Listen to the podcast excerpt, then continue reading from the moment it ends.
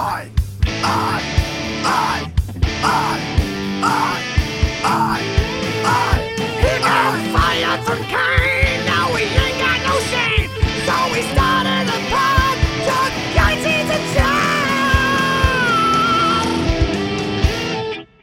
Hey, everybody, welcome to Chuck Yates Needs a Job, the podcast. This is pretty cool. As a frustrated stand up comedian, I figured since I can't beat them, I will join them. So here we are, and I'm pretty excited about this. Normally, when we start off the show, it's please tell me how we met, and somebody will tell a cute, quaint little story, something to that effect, or they'll talk about their prestigious background. Since I have nothing of that with any of these folks, Mm. let's do this. Best joke. Brian, I'm not. I'm gonna booger your name again. Last name It's Brian. Gen- so I'm Brian Gendron. Hello. Brian Gendron. I'm, Okay. I'm not a one-liner comic like some of these guys. I'm going to use somebody else's joke that I adore. oh, okay? good deal. Uh, lo- local Houston comic, one of the funniest that's doing. His name's Zod Devji. Look him Mm. up. Uh, he's uh, his joke is uh, I downloaded this new app on my phone to help me from uh, texting and driving. It's called Netflix. Uh, nice. I like that. I like that. Next to me, Jamie. Jamie Rowan. Rowan, exactly. Yes. She's got a alias. But anyway, Jamie, Ye- welcome on. Thank you so much. Yeah, I I am not a comic, I'll say. I will be a comic hopefully someday. The men I'm sitting with are comics. So um yeah, I, I will just say I, I'm not a clown, I'm an aspiring clown. Mm. Aspiring clown. I like that. Rob Mungle. Yes. Nice to meet you. Nice to meet Although you, I sir. think we figured out we've we'd met yeah, each other. We've run in before. the cir- same circles for a number of years. exactly Turkish bathhouses. Yeah, well, yeah, yeah, maybe, maybe. Welcome Yeah. on. Thank you. What's the joke? Oh, uh, well, I don't really. Uh, I'll tell you, uh, this is not my best joke, Okay. but it's it's We'll it's, build to it's it. a joke that I like to tell when you need to do something quick. What do you call a thousand lesbians with machine guns? I don't know. Militia Etheridge. Yeah, it's a pun. nice. I like I'm here all week. Tip the wait staff, drive home. safe. Yeah. exactly. And on the far left, we have America's Got Talent own Andy Huggins. Yes, I and I uh, just paid off my student loan. I like that. I like that. That's all So- you're getting. That's, That's it. it. Yeah. All right. Good night, everybody. Right. We'll be back next week. No, but uh, appreciate you guys coming on. Um, one of the places I want to start that you guys may not know, but you guys I think will appreciate. So we'll start over here. Is they talked about Houston back in the day with rap that we Mhm. were the third coast. You know, we had the Geto Boys, Bun B, Sure. etc. Back in the early '80s, I mean, we were the third coast for comedy. I mean, Bill Hicks, Sam Kinison, Sure. a lot of folks got their start here. Brett Butler, Thea Vidale, uh, and T. Sean, who we've been talking about, writer Mhm. for Saturday Night Live, uh, Hold on, we've got to do this for T. Sean. Emmy award winning. Yeah. Emmy Award winning uh, uh, T. Sean Shannon, and uh, Cheryl Holiday, who did a lot of writing for TV, uh, was a, a, a comic at uh, the workshop, comedy workshop. And even though it didn't start here, even further back, Bob Newhart recorded his Grammy Award winning album here Yeah, at the ah the hotel escapes me now, but that was in the '60s. It was right. Yeah. It's right at the the the God. It was the old Tides Tides Yeah, yeah, Motel. yeah, Yeah, yeah. Tides Tides Motel. Motel. first Yeah. time he ever did stand up. Yeah, was that show. He had done a lot of bits over the radio, interviewing people, funny sketches and everything. Had never done stand up till that night. Really? Had never done. And this, I read this one time. I hope this is true. It killed, which is amazing. First time it killed, but uh, and and he got an encore. Well, he had just done. He, he just Yeah. went out there and did his act. yeah, I just did it again. Yeah, yeah, it was just he do it again. Uh, he didn't have. He did all his material.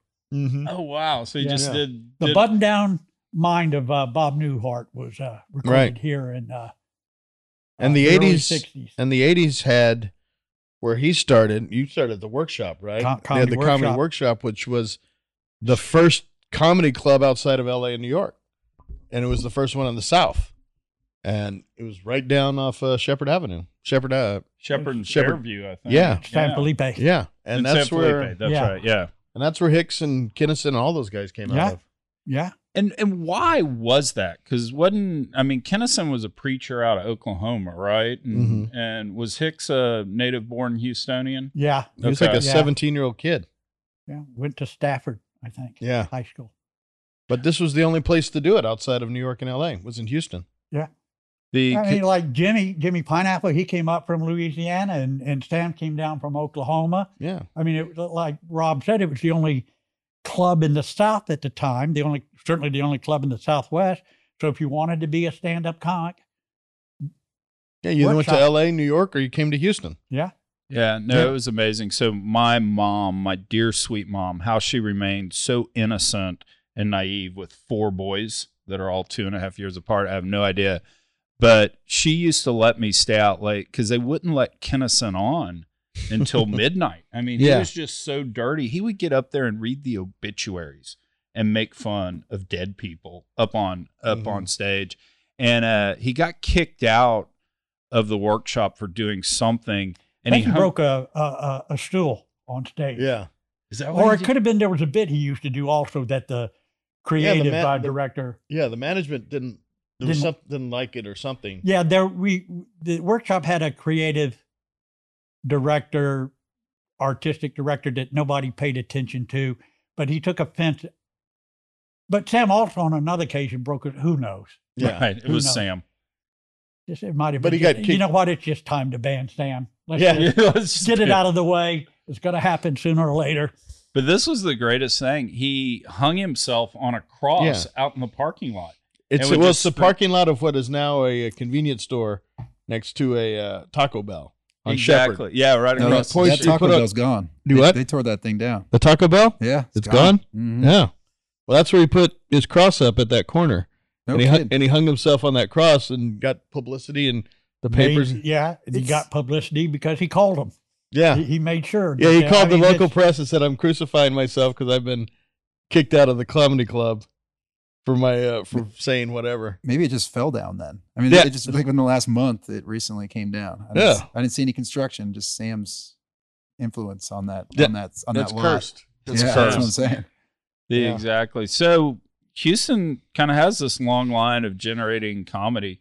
How'd you get into it? And why Houston? Well, it's exciting to know that I started and now run a show on this ancient burial ground because I'm at Rudyard's, and that's the first place that I did comedy in April of I guess 2020. So I'm, I'm still a baby in comedy years, you know, two and a half years, and I now run a show. We do like six to eight shows at Rudyard's a week, so we're doing 20, 25 shows a month, and uh, in this Oh wow. in this this pocket where all these incredible comics came from, and it's just incredible to know the history of all that.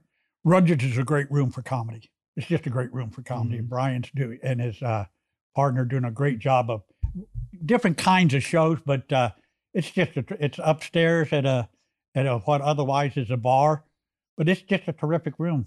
Mhm. Just a terrific room. How many people will you get there on a Monday night uh, So- out in the audience? Well, not on Monday. So Monday's different. That's okay. that's the open mic. But so Saturday night we had one show. We had hundred people up there. Oh, no way. Mhm. That's cool. Mm-hmm. Did you know the White Stripes played Rudyard.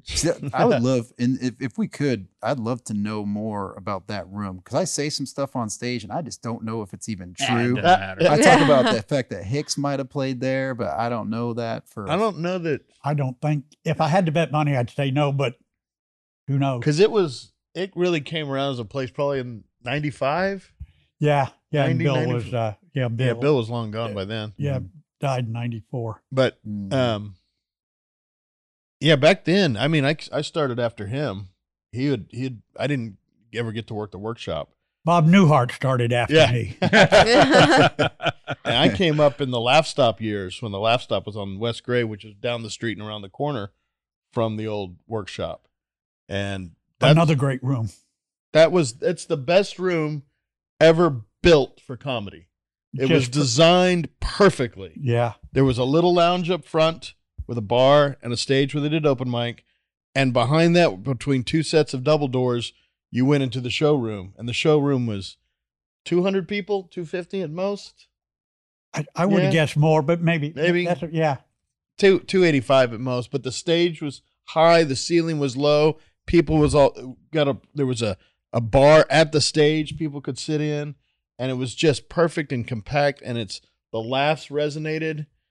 It Great was acoustic. great I mean, just it was just acoustic. And the best hanging out bar yeah, lobby, the bar lobby was just great for hanging out. and if people were coming for the second show, they would be 150 people in that front. You couldn't hear them. Yeah. because the acoustics were so well done in that building, and it was the best room I had. I've, ever that's where I started, and I got spoiled instantly. When you go to any other company, go, well, this is just fucking garbage. A lot of you of didn't even know what you're doing here. Yeah, a lot of CDs were recorded Well, they there. one of the owners wired the roof with microphones Yeah. specifically so they could record albums there. Joe Rogan recorded there. Kinison recorded there. Lu- Louis, Uh, right? What? Louis C.K. Louis I C.K. he did. Yeah. Mhm. I mean, Um, you go And maybe Hedberg. Hedberg did. Yeah. and you go Google Laugh Stop and just for like their monthly calendar of who was there. Yeah. It's a Hall of Fame. I mean, Yeah. Seinfeld played there. Check on down the list. Yeah. Leno played there Yeah. in the in the 80s, or late Yeah. early mid 80s. Yeah. It was two shows Thursday, two shows Friday. Two I don't sho- remember two shows Oh no, Thursday. But, one uh, show Thursday, Yeah. two shows Friday, two But shows it was Saturday, and then a Tuesday, Sunday. Wednesday, Yeah, it Thursday, was a- Friday, yeah, it was back in the day when Tuesday through Sunday was the, the normal Yeah. work week for a comic. yeah, you would and go. they slowly amputated uh, a day at a time. There'd be 10, 12 shows a week. Yeah. Yeah. Plus an open mic on Monday. And the workshop, they were so busy, they had three shows on like a on a Wednesday, or I mean on a on a Saturday. Yeah. I Yeah. can't even fucking imagine that now. Three No, shows. And, And that they was a great room packed. also. Uh, maybe sat 80, maybe. Yeah. Oh, it was a terrific room. Yeah, no, I mean there were a lot of people going to see stand up comedy in, in Houston back in the day. Well, you had, we were talking earlier, Spellbinders, uh, the Comedy Showcase.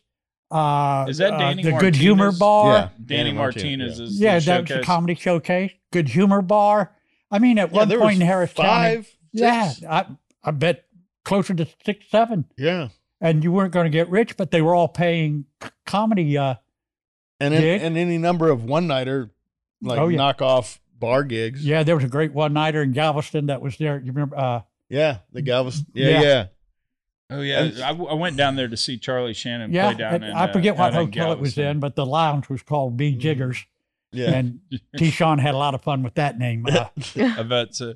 So my Danny Martinez story is I'm at the Laugh Stop. We're sitting down on that front row on that Yeah. bar, and it's me and my then girlfriend and another couple. And Danny Martinez starts talking to us. Oh, how long y'all been dating? All that. And he goes, "All right, let's do this. Let's get married. You know, get down." So I got down on a knee. I asked. Sit. I asked Kim to marry me. She said yes. We got married. 48 hours later, the marriage was almost off. She's like, You didn't plan that? And I was like, No, I didn't plan that. I didn't know he was going there. I mean, but I didn't really have a choice. So, anyway. But But that that open mic at Laugh Stop between around 1992 and 1999 was arguably one of the best in the country. And there would be people like uh, Lou, uh, Lewis Black, who I got to open for, and I picked up at the airport and had to drive him around that week. He said I came in early because people are talking about the open mic in Houston on Monday nights. oh, it was good. and So that he- was in the the bar area. Yeah, It wasn't in the main room; it was in the bar area. We had Sean Patton, terrific comic up in New Mhm. York now, out of Louisiana. He said he would drive over here on Mondays just to get up there, and he said that Mungle, this is on my podcast, Yeah. was a legend. I'm like, are that Rob Mungle? Yeah. he said everybody would be quiet, and they, and he would Yeah. part the seas to get up to the stage, and then Mungle would do his thing. Yeah. And uh, those were those I nights. mean, those, I mean, they'd have 50 people in there. Yeah, and they'd start at 8, end at 1.30, and there'd still be 20, 30 people watching the show. I mean, they had a they had a crowds of people on Mondays would come and they'd come at the 8, 8 o'clock, and the show just ran continuously. But they'd come at 8 and then leave. You'd have a rewash the crowd with new people all night. yeah. And no, it was, how do we get that back? that's Well, a good, and- it was magic. It was lightning in a bottle. It was Okay. just that location in that part of town with a bunch of college and younger people who wanted to come hang out and there was dollar drinks for a while and that got out Yeah. that that brought reprobates but they had cheap drinks and really good comics and people wanted to watch what was going on and and that was back when you know when I started, the the old timers here, they would be in the back, and you couldn't even go back there and hang out because they'd be like, "No, go in there and watch the show and tell me why something sucks." Yeah. You know, Oh, that's and well, and you know, I think part of it too, just from my point of view, and then Jamie, we're gonna rope you into this because I want to hear how you you got into comedy. But from my point of view back then, if you think about it, I was sitting on, I was going to Rice. We didn't have cable TV on campus. You couldn't really use Mhm. rabbit ears, so we in effect didn't There's have nothing. TV. There's no entertainment. Yeah, Which I mean, today, I mean, cell phone. Yeah. I don't even know what a cell phone was. Right. We didn't have Netflix. We we basically had two things going for us. We had comedy clubs, and then our friend Charlie Shannon. We've been talking about we'd do triple movie night. So we'd sneak into Mm. the movie theater and go see the six o'clock, the eight o'clock, and then the ten o'clock, and uh, and watch movies. And that was it. That was it. So Jamie, how do you get into comedy? Uh, well, so like I said, I'm brand new, but I've always loved comedy, and I actually started uh, doing the thing that all stand-ups um, really love to shit on, which is the uh, lo- long-form improv. And Um, oh my God. yeah, God, Jesus. I know, I know, I get so much shit from all the comics for it. It's only because it's um not funny, but. But other than that, Ms. Other than that, Lincoln, but Yeah. other than that no it's it's like it's a very different art form it's Mm-hmm. very hard to do and very few people make it funny so who um, does it well? like I mean, thomas middleditch so if you they do long form improv they actually had a show on netflix called middleditch and schwartz um Yep. um so the guy ben schwartz is was on parks and rec yeah, he's, he's and pretty big. a, a, yeah. f- a few other things. But anyway, if you want to see good long form improv, it's extremely rare. Um, so you probably won't, and you definitely won't in some small town with it. I mean, it's pretty bad. I'm not gonna lie, but um, it's how I started. It does make you more confident on stage and in front of people, and um.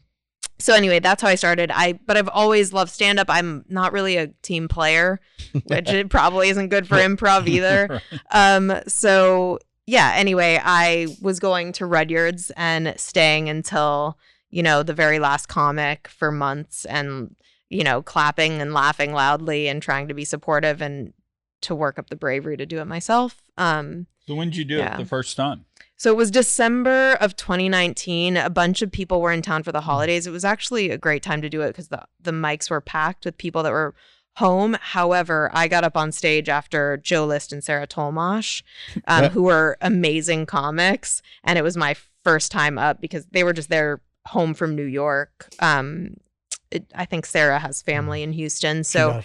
yeah so they were performing and i had to go up after these amazing comics but um yeah i i am actually really grateful to be doing comedy in houston i know new york or la is where people say that you need to be but especially starting right before covid you know and things being more open here i was actually still able to get some stage time during covid i'm just trying to keep my head down and get better at this thing so um Hmm. I'm really grateful to be in Houston and Houston is super diverse so like you'll you get to perform in front of all kinds of crowds who like won't stroke your ego or laugh if you're not funny.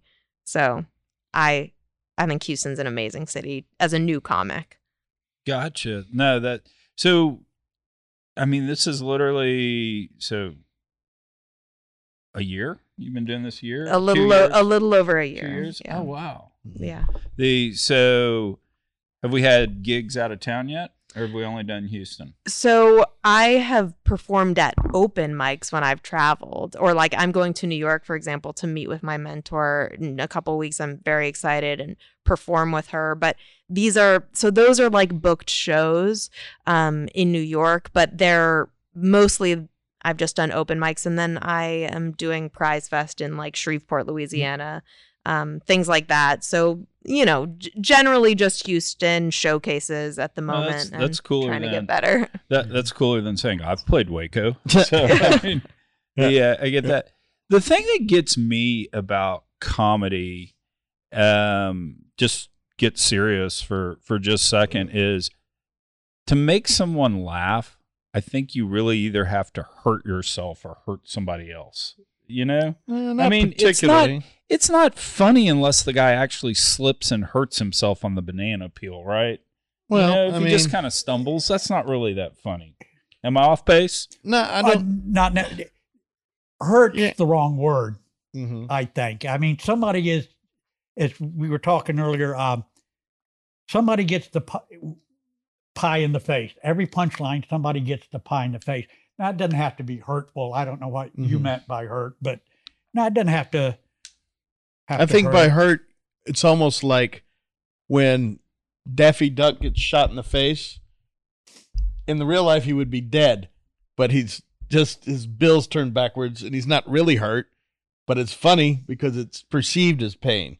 And so, if you're not, if you're doing something that actually doesn't cause pain and doesn't hurt somebody with your punchlines, then that's where the funny is. But didn't necessarily somebody being quote unquote hurt by it isn't funny in itself.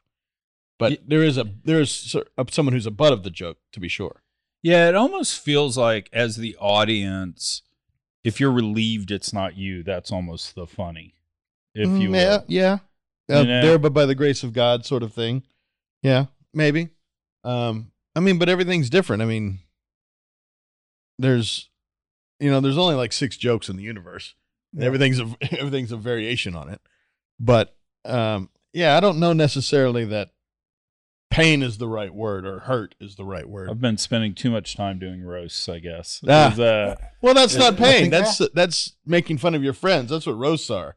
You know. well, that is true. It's it's funnier at a roast if you're laughing with the man Yeah. of the hour as opposed to That's at. somebody, who, and the best ones are people who know the people very well and can make the joke. Like, know, know exactly where the line is to Yeah. cross it real quick, but then come Sure. back. Yeah, yeah. That's fair. zoom out a little bit though pain is uh, more or less an emotion right so if you connect you can connect easily with people through an emotion you connect with your audience and then if you can somehow relate it to the human experience and then to me it's about surprise so Yeah. the fat the shortest amount of words that you can put that together is Mhm. is funny and that, that's from interviewing 40 pro comics on our podcast that's that's the best that i've heard it the the the closest laughter is is to surprise emotionally, Mhm. and so if you can do that in a way, because that like the slipping on the banana peel, oh, that's surprising, but it's also funny. Yeah. Um. So yeah, finding the surprise in the humor, finding the way around it or the back door to something is was where the humor is. I think a lot of punchlines are you're relieving tension. You set up a, Mhm. a tense situation. Um, I have a joke. Uh, uh, a, a young kid tried to mock me. Uh, uh, how does the joke go? Uh, I oh, I was in. Uh, he tried to mock me uh, by pulling down yeah. my uh, pants, and the, but the joke was on him. I was wearing the pins, so you you set up this Yeah. tense situation where some kid is uh, bullying me, but then the joke relieves Mhm. the tension. Nobody's hurt, Yeah. uh, but it's you know you set up. People are leaning forward. Well, what's going to happen? And you give them and surprise is always. Mhm. I think the Yeah. the the late great Norm Macdonald it, it very specifically said it's, it's all about Mhm. it's got to be a surprise. So um, one of the best compliments I've ever got in my life was when Jimmy Pineapple saw me for the first time, and he said, "I'm pretty good at anticipating uh, punchlines." He said, "But you you you surprise me every time." Hmm. So I thought, well, that's Yeah. good. And to your point, I mean, it is called a punch line. right. And so there is somebody who's going to get hit, Yeah. uh, but it's just a question of who and how and what direction it is and who's the victim and who's the puncher. yeah. And that's where you find the humor. Yeah. So, Brian, and then I'll come to you, Jamie. How do you write a joke? And and let me set this up. Let me set this up with just a little bit. So, you know, 35 years ago, that's when Andy and I met because I was at the Laugh Stop. I made fun of a mutual friend of ours, Charlie Shannon, who was a stand up comedian. And Charlie and then his brother T. Sean, that we were talking about earlier, kind of integrated me into the comedy scene. So, anytime someone came through, you know, pick a famous person, T. Sean would say, You need to go say hi to him. So, I met Mhm. Colin Quinn, Norm Macdonald tick on down the list, Bob Saget, go, going down the list that T. Sean would introduce me to. And what I found really int- interesting, well, I'll throw one more thing. I've done a roast in Houston for 14 years now, and Jeff Ross has always been the MC. So I go pick Ross up at the airport. We write jokes the night before. The interesting thing I found is talking to comedians, whenever anyone says something funny, you never laugh. You go, that's a good one. Yeah. Or you go, that's a good one. You Mhm. know, or that's funny. It never seems like comedians laugh. And I guess that makes sense because it's your job, right? I don't laugh when I write memos about oil and gas investments. So I, I've heard if if comedian laughs, it's because they in their head wrote it better, and that's why, that's why they laugh. Maybe. I never laugh. That's so. there you go. why- Perfect. Yeah. So how do you write a joke? So for me, uh, one of the we've interviewed a lot of uh, people on our podcast, and one of my we'll plug your podcast real quick. It- it's What's it called Breaking Down Bits. Is the name of the show. Breaking Down Bits. Okay, and cool. uh, actually, somebody who got their start in Houston and got here real quick, Matthew Broussard, another Rice graduate. Uh, he's he's way more handsome and way more successful than me, but but certainly when when I show up on stage, they don't want me to win. And so he had some advice that it's like, look, in my bits, I'm going to lose, win, lose. So he sandwiches it in. So I can give you an example. Uh, my wife insisted that we had natural childbirth, and the whole time just making fun of this whole process of natural childbirth through through punches and tags and all this stuff. And at the end, she shits in my face, right? and, and I deserve that. And so that that's how I lose in that in the, in Yeah. the end of that. gotcha. Mhm. He's got almost, uh, I've talked to him about it, and he has almost a scientific way about it. He's way better than me. Yeah, Yeah, he's, he's he's got a- he's got like 150 he's got a method. opener. He's got yeah. He's a scientific. That's his how his brain works. Yeah. he's he has got, the mathematics of, of a punchline. Yeah, oh yeah. But Mhm. all of his openers are about are self-deprecating, and so the, I've I've kind of Mhm. I have to follow that rhythm. In fact, when I write with friends, they'll even ask me. Patrick Eady will be like, "Brian, how do you lose in this?" And I have to rewrite to that. So you can't win. yeah, Good looking blonde boy. That's right. Eyes And then of course. I've got kids and family, and that's just a Mhm. source of material. Just Yeah. the kids alone feed so much of my material. I mean, is there itself. a go to the computer Monday from one to five and I'm gonna write No. jokes or stuff hits you, Mm. you write it down? Yeah, I'm very different. I don't have that level of discipline, nor when I do that, do I have the output. You know, I hear about morning pages, 30 minutes a day, and people can Mm-hmm. do that and they have success with that.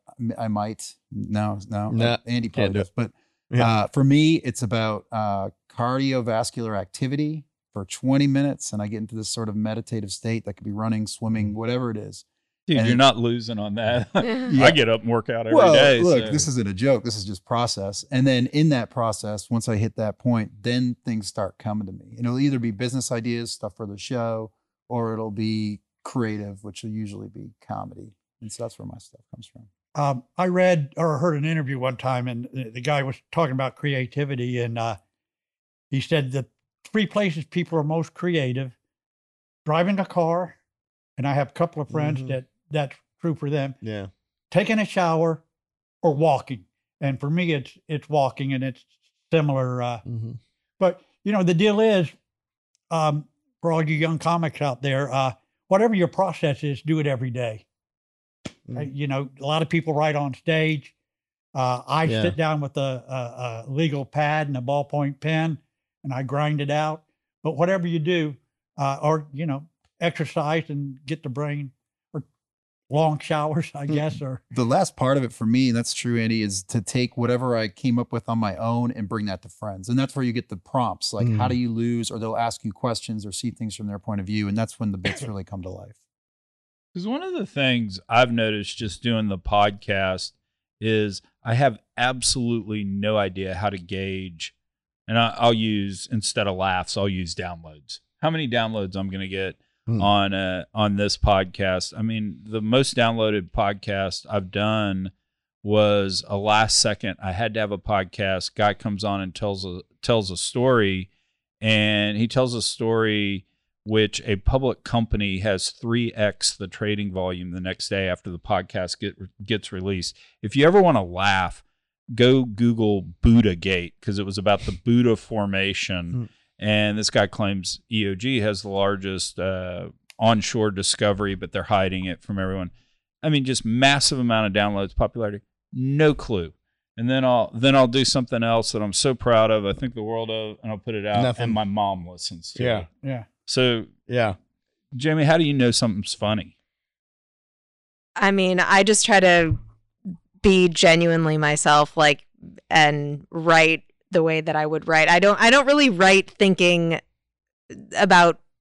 I I, write a lot for who I am and I I don't know. I don't write thinking is this funny? I write a lot of stuff and then I try to like make bits out of it after. But basically I'll it's the same thing. I'll sit down at a coffee shop, try to write and then uh, go up on stage and the way that I truly genuinely write is by bombing.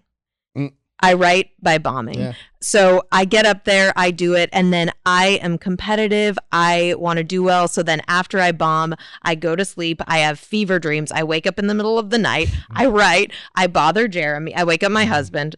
Sorry, I'm speaking as though everyone knows him. Yeah. I wake up my husband. He says, team, team Montrose he says Lane. There we Montrose plug Montrose line.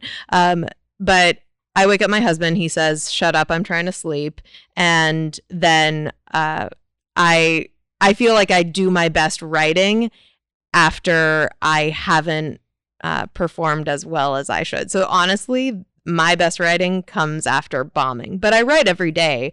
But um, yeah, that's my process. I would say is my what I when I write the best is after I've bombed. So when you've written a bit and it bombed, and you go up on stage and you rewrite it in such a way that you get a lot of laughs, but you think it's stupid, are you cool with that? I mean, is it the the actual laugh that drives you, or or is it more I have something I need to say and I'm going to say it this way? I wa- and- N- I want to be funny. I want to be a comic that is giving, not taking from the audience, if that makes sense. Um, so no, my goal is to be funny. Um, but that's a, a long process. So like I initially I feel like when I got up it was like more therapy for myself.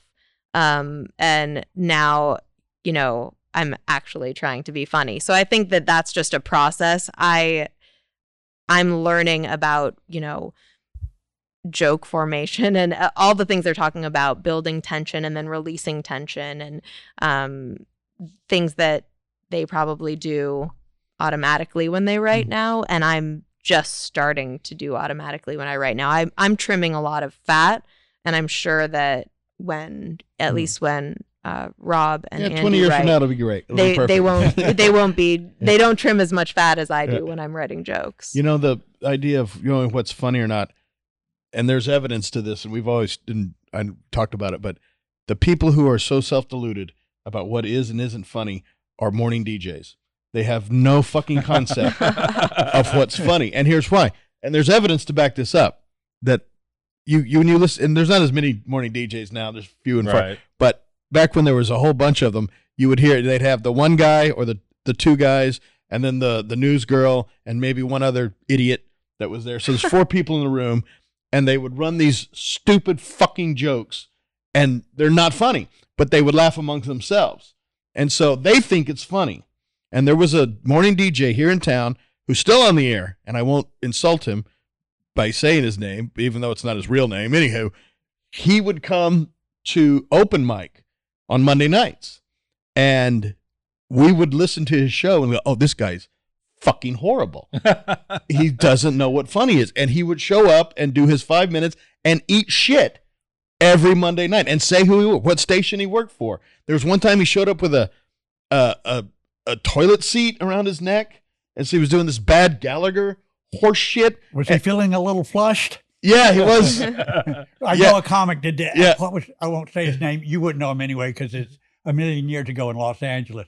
But he used to come out with a toilet seat around it. I'm feeling a little Yeah. flushed tonight. yeah. I wrote I wrote my application to apply to Duke University. They said name the greatest invention of the 20th century and I did a whole bunch of really really bad puns Mm. about the indoor flush commode, you know. Yeah. To prove he wasn't a flush in the pan, he created toilet paper and blah blah. It was just miserable. But when I you didn't s- get in. no no Yeah. shit. but, but when, when, No when you shit. hear those people who are doing it on the fly and and don't have an audience to react to it, that's the thing. If it, if you do it and you have an audience that says it sucks, then you know it sucks. You know, it sucks. If you're in a morning DJ booth with you and your other idiot and the news girl, and they all have to laugh, they get this false sense of, oh, I must be funny. And so anytime you would be on the road and you go to do the promote your show, so you have to sit with these idiots and they think they're funny and they're keeping up with you, and you're like, you just want to go, just die of AIDS. Well- You're just horrible. Well- You're just not funny. It, it, it- it's not funny till the audience says it's yeah, funny. exactly. Up until then, you got a sentence, Right. and then you do the sentence in front of the audience. If it And gets the, laugh, and you the keep audience it. makes If it, it doesn't funny. get a laugh, you get rid of it. Well, you know, Howard Stern always said the reason Robin Quivers is there is if I can make Robin laugh, I know I'm Yeah. making America laugh. Mhm. And uh, Well, no, he's wrong. Yeah, yeah, you know, Yeah. and I'm- she I'm- laughs at everything. She's like, yeah. yeah. But yeah, yeah that's what that, that always killed me. But that's the mentality that Rob was just talking about. That's how Yeah. he tells himself, "I'm I'm doing well. I'm funny." That's Mhm. yeah. because Robin Robin laughs. Yeah, I got this other moron. He's giggling. I must know Yeah. something. Yeah, Yeah, that's the the No, morning you an DJs were the, and they You would need an come. audience. They would come all the time, Yeah. and especially that one guy. There was two other radio guys who would show up, and they would eat shit for five minutes and just walk off, and just and they're going, man, how do y'all do this? How did like we have an audience? You don't have an audience. You have a microphone and two other people in the room. That's why you don't know what you're doing. I have a friend that used to. Here was the criteria: if you come up with a an, a bit or a premise, and if you can imagine a morning DJ doing it, drop it. Yeah, then kind of, there's certain kind of just obvious cliches that you know Mhm. every morning. You know, things come up with you know a, a Kardashian will do something or whatever, and you know every morning DJ in the country Mhm. is doing that joke or some variation. The on best it. Don't do ones- it. Don't do it. the best ones I ever did a show. The Stevens and Pruett were great about it back on KLOL back in the day. The best morning DJs when you go to promote a show, they let you, they wind you up and let you go. Yeah. They say, okay, what three things you want to talk about, and we'll we'll guide you into that. And they don't help. They didn't help. They just said, hey, okay, go. And some they were the best. With you. Some mm. DJs want to compete yeah, with you. a lot of them. God. Yeah, and you're like, Get me outta oh. God, just kill me. Yeah. Yeah. Ugh. But the idea of having an audience, uh, one of the things that's great about Rudyard's and, and not just Rudyard's, but rooms that do this, where the, all the house lights are down, Yeah. you don't get smiles. You get laughs or nothing. Yeah. So you don't get the the the the feedback that makes you feel good that oh I'm Mhm. creating something. hey, No, is no. this thing on? Yeah, Yeah. yeah, Yeah. yeah. So you, yeah, exactly. If you're bombing, yeah, sure. I know you're out there. I can hear you breathing. That's Yeah. that's always my favorite. So Steve Martin in his autobiography writes, "Hey, back in the 70s, I was the biggest stand-up comedian on the planet. I was packing arenas, 20,000 people." He said, "If you went and actually read my routine for an hour and a half, if you just read it, only about 8 minutes of it was actually funny." and, he- and, you know, and he basically Yeah. said there's a lot more to it than just words on the page. It's Mhm. selling it. It's putting the audience in So the stand right up comedy is two things it is writing and then it is performance. Some people are better at writing and can't sell it. Some people are better performers and not good writers. The best of 'em, if you can combine those two, that that that's, that's the best of both of that. That's what makes a quality act. That's rare. That's a Yeah. Yeah. I mean it's I mean it's not I wouldn't say rare, but it's you have to have skills in both. Yeah. Um and if you don't have it, then you can see it a mile away. Yeah, I No. tend at the moment uh, to think of comics in two different categories. Some comics are funny, they think funny. And some comics are just fun. They, they Mm-hmm. have the personality and the persona, they're just fun. And the material is irrelevant, really. They come out there with the attitude, I'm going to have a good time. You're feel free to come along with me if uh, if you like. And that and and the best, as Rob says, combine the 2 and I think if if you think funny and you write good jokes, and then it becomes fun. Uh, but uh, yeah, it's e- it's either in my mind it's either personality, material, or both. Mhm. Let me- And you know, And that and goes they to both what work. They both work. what she was saying about doing the improv just as a class and as an exercise it's helpful yeah, just so you get stuff on just getting on stage and that sort of thing and and that's where i think a lot there, i've known some really good writers that were just piss poor performers and great great material and they just couldn't get over the hump and it's like yeah you're just not it's not selling it's not it is a performance you have to perform yeah. and Let me change my statement a little bit. What I think is rare is having the qualities of being able to write, perform, and then having the business acumen to do something with it. That's That's, really- rare, mm-hmm. that's Yeah. the rare one. Huge. That's- one. yeah. Huge. That that that that trifecta. having that is and even there's some people who are very good at business and shitty at the other two, and they make a million dollars. You know, mm-hmm. I mean, the the Dane Cook was the classic example of somebody who good looking guy who just a garbage writer, but he was had performance skills and business, and he was one of the first people in. And he had those fucking comment cards. that Yeah. He would uh, yeah, Oh, have God. the audience fill out. MySpace. and then MySpace instead followers. of going out Yeah. after the show and, and drinking, he'd take the cards home and enter them into his computer. And uh, he was, a, I think, an innovator. Heard the same thing about Kevin. Hart too. Mhm. After every show, would get everyone's email. Like, I mean, yeah, some people have that ability to market themselves that I, I, I find fascinating. I don't think most comics have that. Yeah, Um, yeah. few I would say. Well, I can think of two. Yeah, that no, yeah, the don't. That's right. But Jamie Jamie Foxx used to, whenever he was announced playing a club, he would sit there and make different voices up all day long and just call the club, man, that guy Jamie Foxx last night was so funny, blah blah blah. When you Yeah. having him back, you know, and there were like seven people in the audience, Yeah. but Got forty, 40 calls. 47 would call and and uh, and do it. So yeah, no, it was uh, it is a whole business about that. I mean, even a podcast. I sit here and go, you know, I'm making short little memes and clips about Colin, the CEO of Mm. Digital Wildcatters, being short. He's actually not short. That- but you know, if he were if he were really short, then I'd just be being mean. Mm-hmm. There about once a month there's a tweet that comes out. Just went to Digital Wildcatters office. By the way, Colin's not actually that short. You know, he's 5'10. But you Mhm. sit there and I go, I have a degree from Rice University and I'm making short memes to get Mhm. downloads on podcasts, you know. When, when you say he's not short, that's an old axiom in comedy that if you're going to write a punchline, if something is small, it has to be microscopic. If something is large, it has to be galactic. You have to go to the the comedies in the extremes. Yeah, it's hyperbole. Yeah. Yeah, and so if somebody's five, look at that short fucker. You know, it's like, what is he a jockey? He's like, I'm five eleven. I'm not, I'm not Yeah. five ten, whatever. being annoyed isn't funny. Being angry right. is Yeah. funny, uh, Mhm. which is where uh, the word "fuck" comes in handy. 'Cause you can say, you know, I have a joke. The punchline is, uh, uh, "Shut the fuck up" or "Leave me the fuck alone." Leave me alone. Same joke, but hmm. leave me alone is annoyed. Leave me the fuck alone. Now you're angry, and that's funny. Yeah, you always always go big.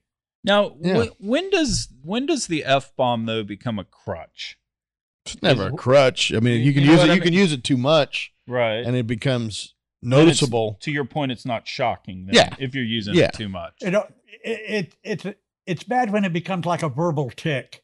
Mhm. Uh, I use it, I don't know, maybe 10 times, but I always use it as an, not always, but almost always as an adverb just to give it a little extra impetus to, you know, Mhm. like leave me the fuck alone or, uh, uh, they tell me what the temperature is. I tell them what it fucking feels like. Right. Um, Yeah. One time, uh, someone I had that joke. Uh, uh, uh, I have a new summertime job with the Weather Channel. Uh, they tell me an important job with the Weather Channel. They tell me what the temperature is. I tell them what uh, it fucking feels like. Now, the first couple of times I did that joke, I didn't have fucking in there. I just because I think it's a funny idea. They tell me what the temperature is. I tell them what it feels like. One night I threw in. I tell them what it fucking feels like. Big laugh. And before then, without fucking, it was eh, kind of Mhm. maybe no laugh at all. I throw fucking in there. Big laugh from the audience. And I told the audience immediately, okay, this is on you. I tried it without fucking. Yeah. Didn't get a laugh. it's fucking on. It's Nature also- finds a way. Yeah. It's your character too. It's it's. I Mm-hmm. love it when Andy goes like five minutes into a set without swearing and then he drops it because it's already. It's just so heavy at Yeah. that point. Mhm. And it's the same with me. Like I'm such a clean cut guy. If I can go longer without it, they're like, okay, this guy guy's a clean comic, and then I I can turn it on him, and it's that element of surprise. It's, it's a great word. Yeah. It's the great. If you want to express anger or frustration, there's not a better fucking word than, than fucking. It just, Yeah, it just, it just just is. works. Yeah, It just works. it's it's perfect. Yeah. Now, It's got an F and a K. yeah, It's fu- fuck, one syllable. consonant. one syllable, in and out. Yeah. Yeah. Um, there, there's some comics I think, and they do infinitely better than I do, and will always do infinite. But they deprive themselves of the effectiveness that the Mhm. word can have by doing it too much. Yeah. and then and there are a couple it just gets to sound like a a verbal tick, and it's almost once you become conscious of it, it becomes kind of annoying. Every one of them that I have in mind are infinitely more popular Mm. and successful than me, but that's how I react to the word. It's a great, it's a great word. Mm-hmm. It really is. Fuck, fuck, fuckity fuck. Okay. I, I love to using it it. I, I don't think that I said it very succinctly earlier, but I think like everything that they're saying is related to that delivery aspect of being on stage too. So like I think that people can tell when you're confident and if it's something that you don't normally use and you're not being when I said I try to be myself, like I I think that's the delivery portion. So if you don't normally say fuck in life, maybe don't say it, but if it's natural and Mhm. you're not pandering and Yeah. you're being confident and you would say that to your friends telling the story, then fucking say it. That's Audience- a great point. You got to say it like you mean it. Yeah. You- and it helps. Listen, you fuckers. Yeah. you got it. What was the line? I was in a play and I just figured this out doing the play. Uh, uh, but you got to say the word or sh- the word shit, for instance. You got to say it like you went through your whole vocabulary and you decided that this was the best word for this particular sentence. You, you Mhm. can't just toss it away. Yeah. If you're going to say shit, say shit like you mean it. Like you went through, well, I could say stuff or Yeah, I could say uh, crap, but you know what? Shit is the right word. So you got to say it like you mean it. Otherwise, it, She's Can- right. She's right when the audiences and dogs can smell fear. Yeah. yeah. You got to they, kn- sell they know if you're not if you're not uh, absolutely, yeah. absolutely. Rodney Dangerfield said, individually, an audience all may be monkeys, but you put them together, they're geniuses. yeah, Yeah. right. So uh, audiences And are, it's weird how every audience will have its own personality, yeah, you know, and that can change over the course of the night too. yeah, And I've often said that it's like going going to a comedy club where the crowd gets there. It's not unlike jury duty, in that you're in a room full jury duty. You're a room full of strangers. But after four days of hearing testimony, now you're working as a group, yeah. and that's the same as an audience. An audience gets there. Okay, who, what are we doing? Okay, what? I, have never been to a comedy club before. What are we supposed to do? There's that nervous tension, and then if there's something is maybe a little blue or a little off kilter, they ooh they look around. Ooh, who is anyone laughing? And the, but over the course of the evening, they became they became uh you, they become one entity. I was talking about this uh, with someone the other day. With small crowds, one table can determine Yeah, the personality of the audience.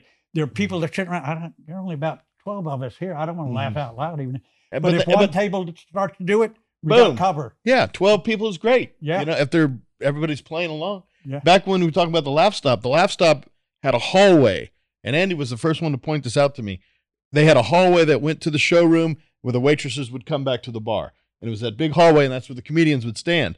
And Andy said this to me years ago, and it was true then. And he goes, "If you stand in this this spot in the hallway, yeah, if you stand in this spot, you hear the crowd, and before the show, if you hear, okay, this is a good crowd, because just from the of- the yeah. murmuring and the speaking, and you could, and it was dead. It was no better, no better barometer than If that pre- hallway. If the pre-show chatter was uh, too low, It's you got suck. a problem. You got to drag them up. And if it's too high, a lot of times they'll come down, but Yeah, they- sometimes they're too rowdy. But there's a level, and you develop an ear for it. There's a level of pre-show chatter.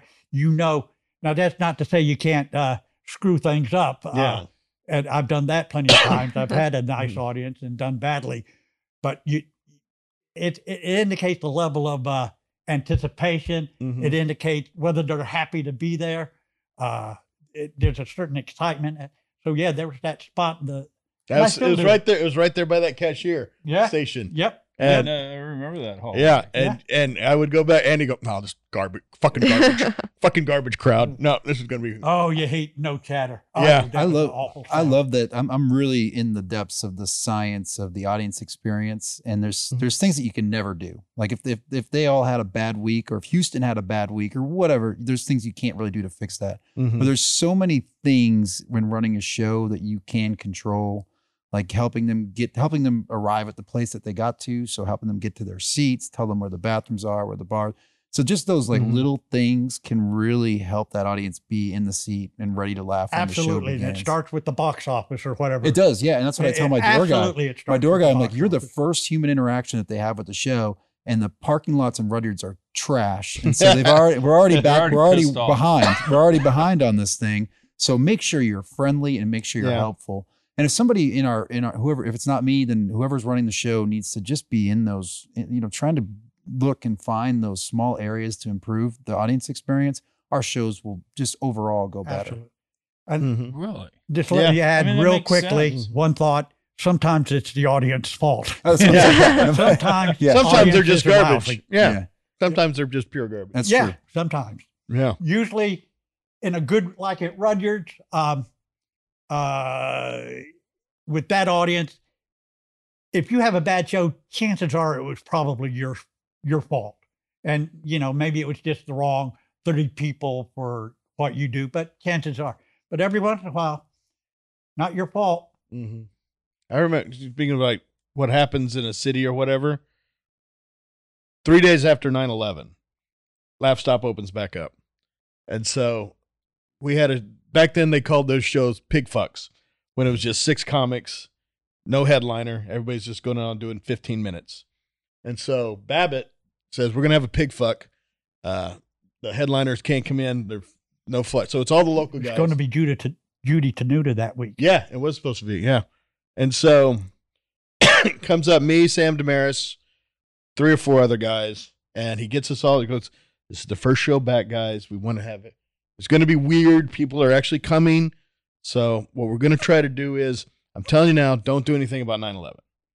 And I had written 10 minutes on 9 11. and so I go, what, what, no, what do you mean? We can't not address it. This is the first show back. We have to say something.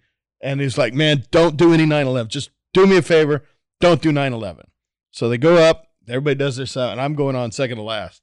And I go up and I'm saying to myself, fuck this. No, I'm going to fucking do it.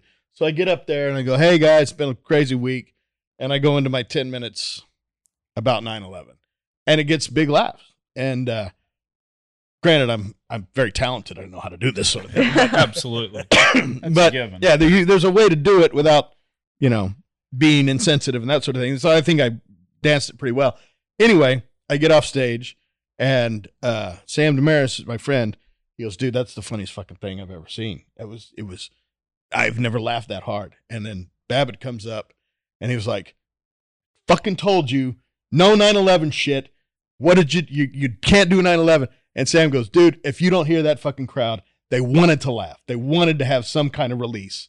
And it was the best thing. He was like, fine, whatever. You're still banned for a week. Yeah. I was did, like- he, did he ban you for a week? Ban me for a week. Oh, Yeah. Jeez. Well, that Brian, that's going back to your point that it and it's an emotional connection because everybody there was afraid. Mhm. You know, they'd all been crying and they wanted to laugh. I had a similar experience. Um, guy that worked for me for you know out of his 15 professional years, he worked for me for 13 years. Wound up dying of brain cancer. Mm. And before he died, though, he started a foundation to raise money for brain cancer research, and he started stand up for brain cancer. So, Mm. you know, they've had Kevin Nealon in, Dana Carvey, Dennis Miller, all these folks, and he asked me to MC it. and you know, talk about just a no-win situation, right? Um, people were texting me, calling, saying, "Hey, I'm not going to go to the the gala because James is going to be sitting down there on the Mm. front row, dying in front of us, and Yeah. you know, I'll be crying. I can't laugh at Kevin Nealon." So I was stuck with the I've got to break the ice. I've somehow Mhm. got to acknowledge the elephant in the room, but I got to get people laughing within two minutes or we're fucked. I mean, it's game Yeah. over. So the first year I get up there and I go, Hey, everybody, welcome to the first annual Broach Gala tonight. We're going to have so much fun. We've got Kevin Nealon. We're all going to laugh. But before we start, James and Jamie, his wife, James and Jamie, I just want to say what you're going through is the most horrific thing I could ever oh. imagine. You know, there's no way you've handled this with such mm-hmm. grace and class and dignity that you've truly been an inspiration to me. And I just want you guys to know that that I pray for you every night, and I get the kind of polite mm-hmm. clap thing. And my my wife's name's Kim, or my ex wife's name's Kim, and I said, you know, and I was talking to Kim, and she said, Chuck, if this happened to you, I'd have lost you to blowing hookers. And I said that, and the room was just silent. Yeah. and I was like, oh my God, I've killed the, the gala forever.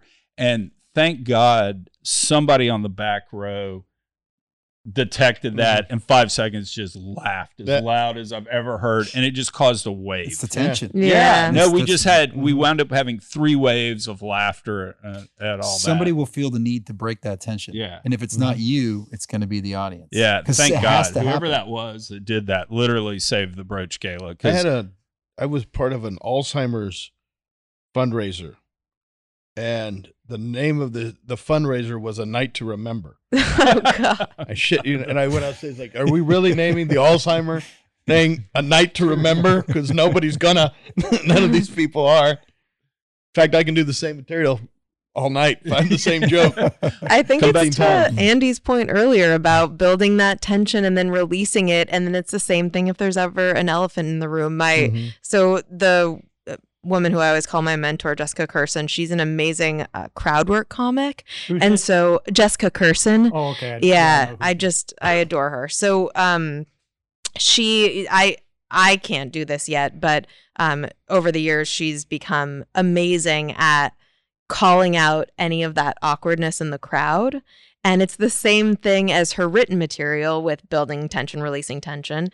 It's if there's some vibe she's getting from a table that's weird or you know a guy in the middle of the crowd with his arms crossed clearly not wanting to be there you know she'll call out that thing but she does it. She's very adept at that now after decades of doing this. But um yeah i think it's that same concept in your written material as it is. That's a part of delivery and part of you know doing it for many many years. But uh calling that out i think people want if something is awkward for someone to just say it or if something because then everyone's sitting there not knowing what to do or if they can laugh um, I remember going to see Book of Mormon, a, the musical, which was very written by the South Park guys. Right.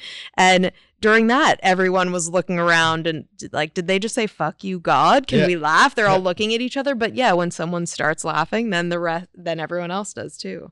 So T- tell me if you think this just occurred to me, and I'll be a little self-centered here for a second, but it just occurred to me, and tell me if I'm onto something.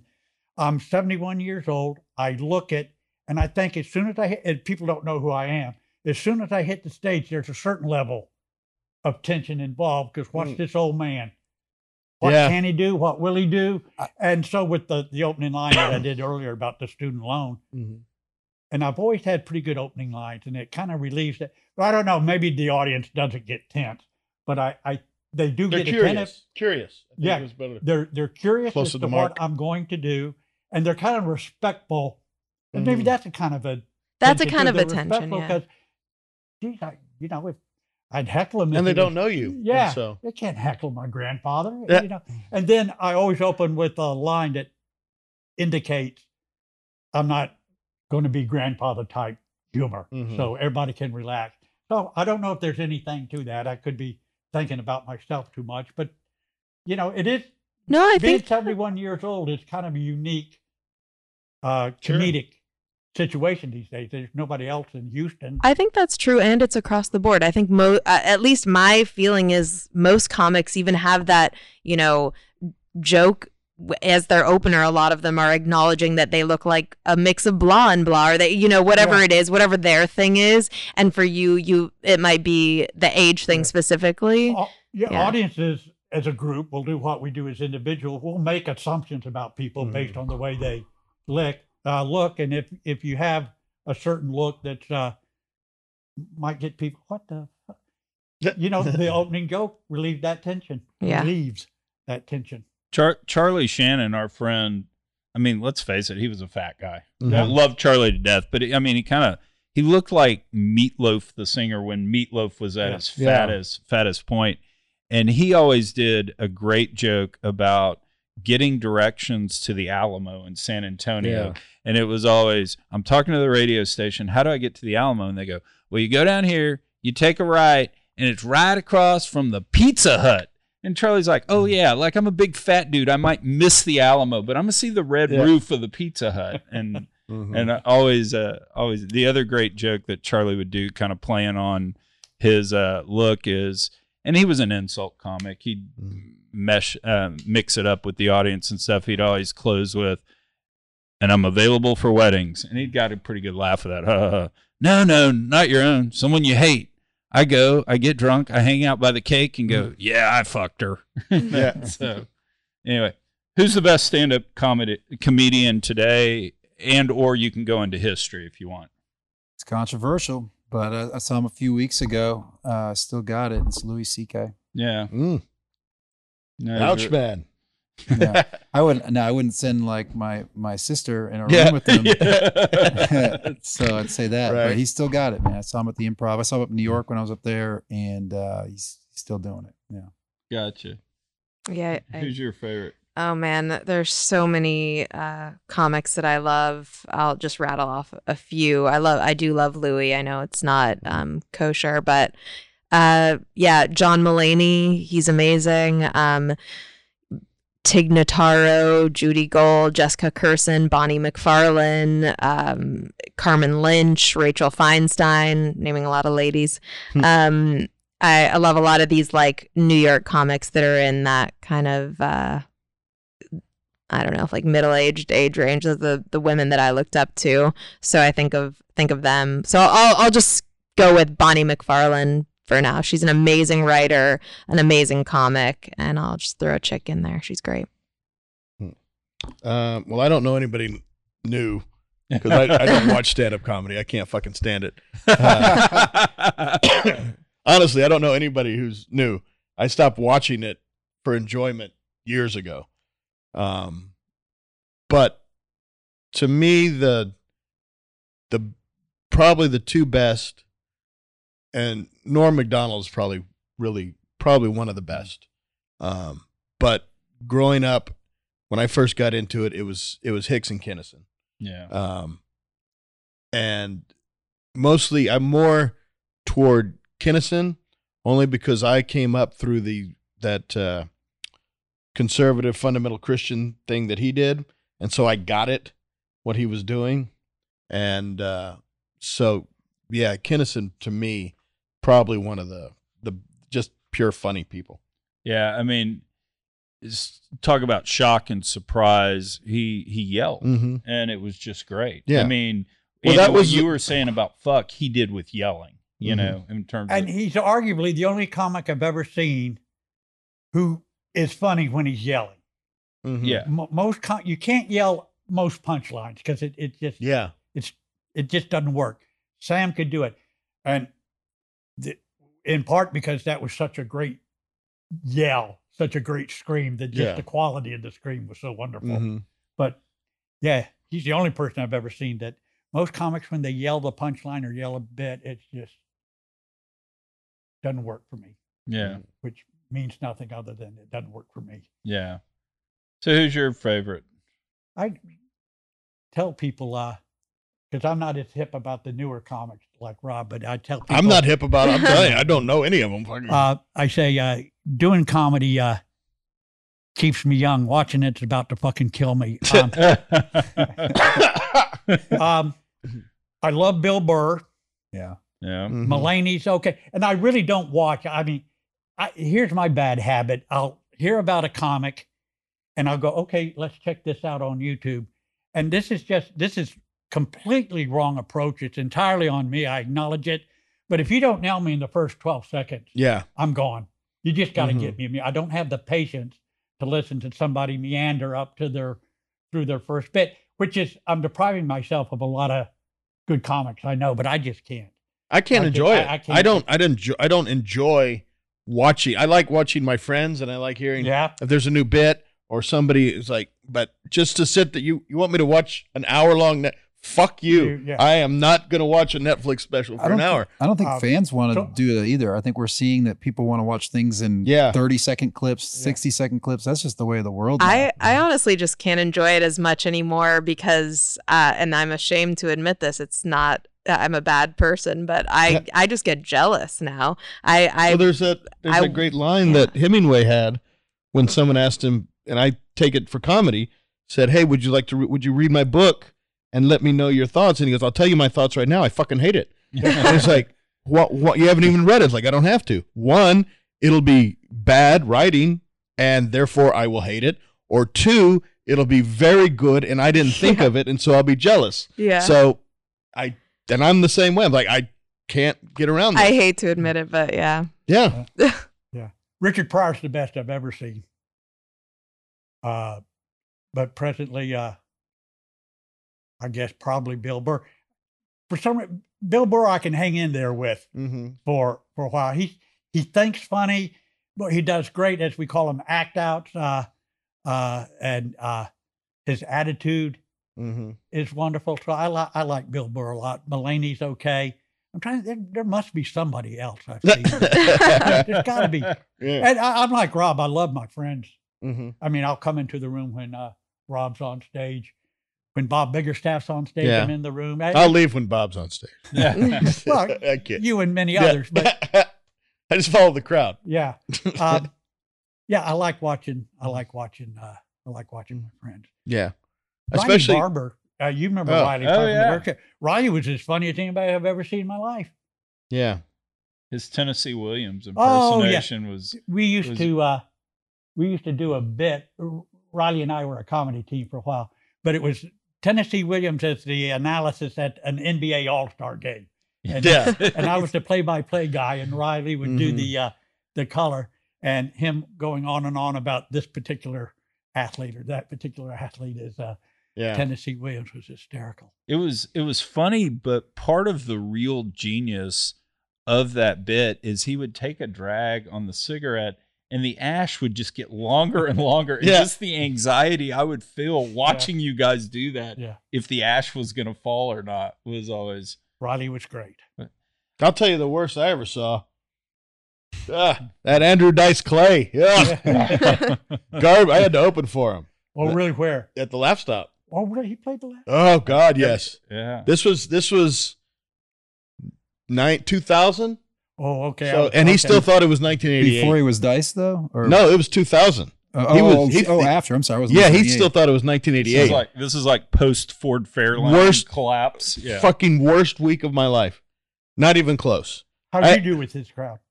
I did okay. Well, the first night his plane is late, and so Babbitt goes, "Hey man, the plane's late. You have to go up there and stretch." Yeah. And I'm like, "Okay, I'm supposed to do 15. He's going to do an hour and a- whatever." I get to 20. I'm looking up. They're going.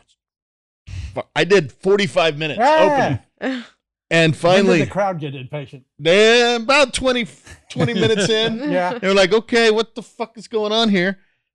and so this piece of shit, it, he, two things. One, this is when you could still smoke in bars. All right. He put up signs at saying, I don't want any smoking in, in the club. No smoking. And he's the fucking Andrew Right. Dice Clay. He goes, I don't want any smoking in the club. So they put all these signs, take up all the ashtrays. That's the first thing. Second is, I want a police escort to walk me to the stage because he's got this fucking thing about I've got to be a badass. So they hire two tire two real constables to walk his fat fucking ass up there. and so he gets up there, and I'm late. You know, it's you know I've been up there 45 minutes, Yeah. and I pass him in the hall, and he goes, "Yeah." He goes, uh, "How are they?" And I went, "They're fucking waiting on you, man." Yeah. And so he gets up there with his fucking entourage. And then he immediately can't smoke. Immediately takes out a cigarette and goes, "What's all these signs? Nobody tells me what I can't fucking do." And I'm like, "You fuck! You went to all that shit For a, to, for a fucking Shit. 20 second yeah. bullshit line." Yeah. And then he goes, "Hey, that fucking Mongol guy, couldn't you get him off stage? I've been waiting for 30 minutes." Oh. And I went, "You fucking Wow. cocksucker. You miserable fucking cocksucker. And then he comes and he pulls the same shit the next night. He's late. Oh, limo's late. You got to go long. I'm like, I'm not going long. That fucker, he was fucking with me. No, you got to do, do, do like 25. Is this Babbitt telling you that? Yeah, this is Babbitt. He goes, do 20. He goes, I know he was being a dick, but it's just all in fun. I was like, no, he was being a dick. And him and his fucking cops. And then I tried to get an autograph for my girlfriend at the time. And he goes, Oh, yeah, look at this fucking, you're fucking this whore? Oh, man, how much you paying her? I'm like, You fucking, fucking Uh. Jewish, not Italian, Yeah. Italian fuck. Yeah. Uh, worst, that worst week ever. Gosh. The I don't think Oh. I've had a ever had a bad week with a because of the comic. I've had bad weeks. God knows I've had bad weeks, but I don't think anybody's ever. Uh, of course, And, co- I've and never worked with Clay, so conversely, Lewis Black, best week I've ever had. yeah. Not even yeah. best. Oh, he's hysterical. The the nicest, most generous, yeah, open-hearted fella. Yeah, He wanted me to drive him around the city because he wanted to see what the he likes to see whatever city he's in. So I took him out to the monument, and and I wasn't the one driving him when we found the Starbucks across the street from the Starbucks Oh, that that he- is such a great that he bit. did on Conan, I guess, yeah, the next week. yeah.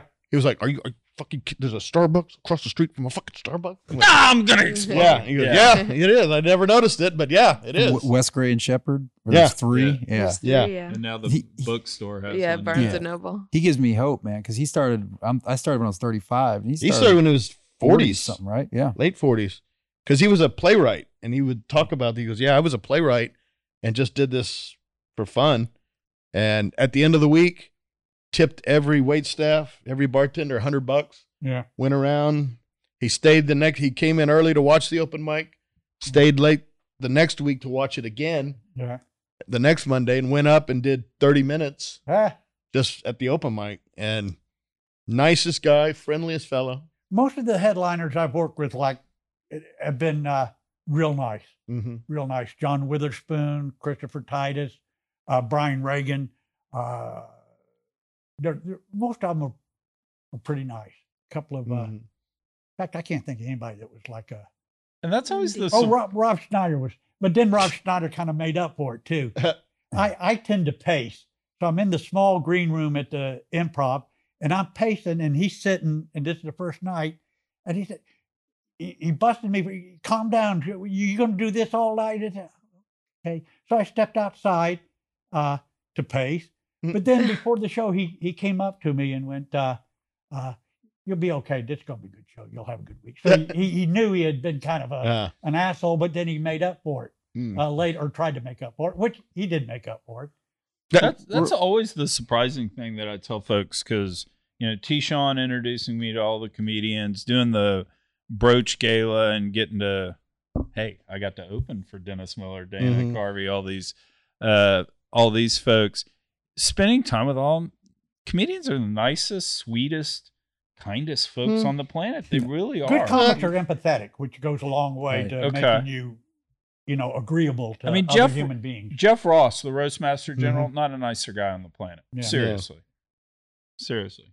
Yeah, it's- it, there's we've had this sort of fraternity. We're all in this together, unless they're like they play a character and then they're not in the fraternity. They're just playing a character. in yeah, the it's fraternity. almost kind Yeah. of yeah. But for the most part, if anybody's showing up like like Jamie talked about, you're writing stand up and you're writing it for yourself. We're we're all in that together, and it's Mm. just you know we, that, that's something that that's the common bond that we have. We, I don't for the most part we don't treat others poorly, except Well- for except for your local scene. That's different. That- But yeah. this might be different, but I Well, you know, the first 15, 20, 30 years of your life, you kind of feel like you're an outcast because you're in society. right. So when you get around people who are like, you know, geez, when I went out to uh, Los Angeles in late 77, first time I've ever been around comics or people who whose whole point of uh, getting up in the morning is to think funny.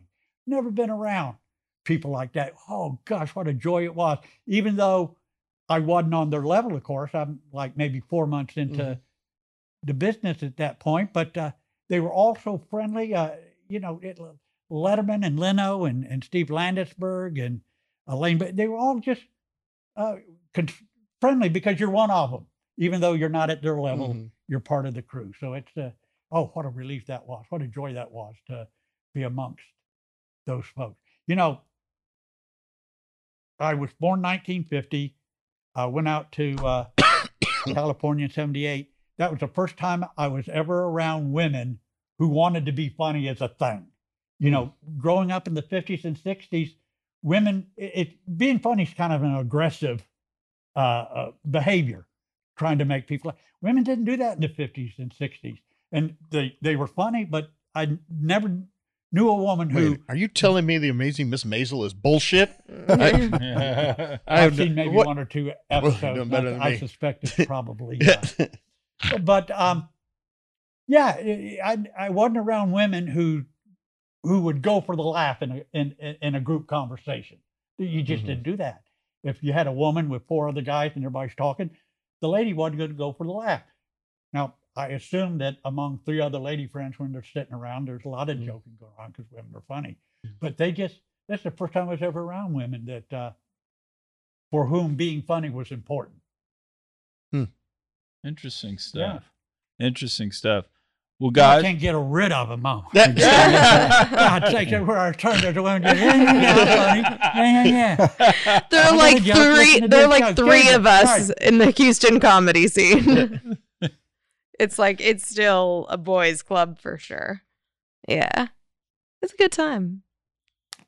so you guys are great to come on. This is uh this has been a lot of fun for me because you know frustrated would love to to be a stand up comedian. When I got fired, um April of of 2020, literally the first thing I did was okay, I'm going to do open mic night. I think Mm. I even reached out to Jeremy Yeah, yeah. And, and I know I reached out to you, Andy, and said, "Okay, where's an open mic night?" And uh, I started writing a, a routine, and it just sucks so bad I haven't Yeah. done it yet.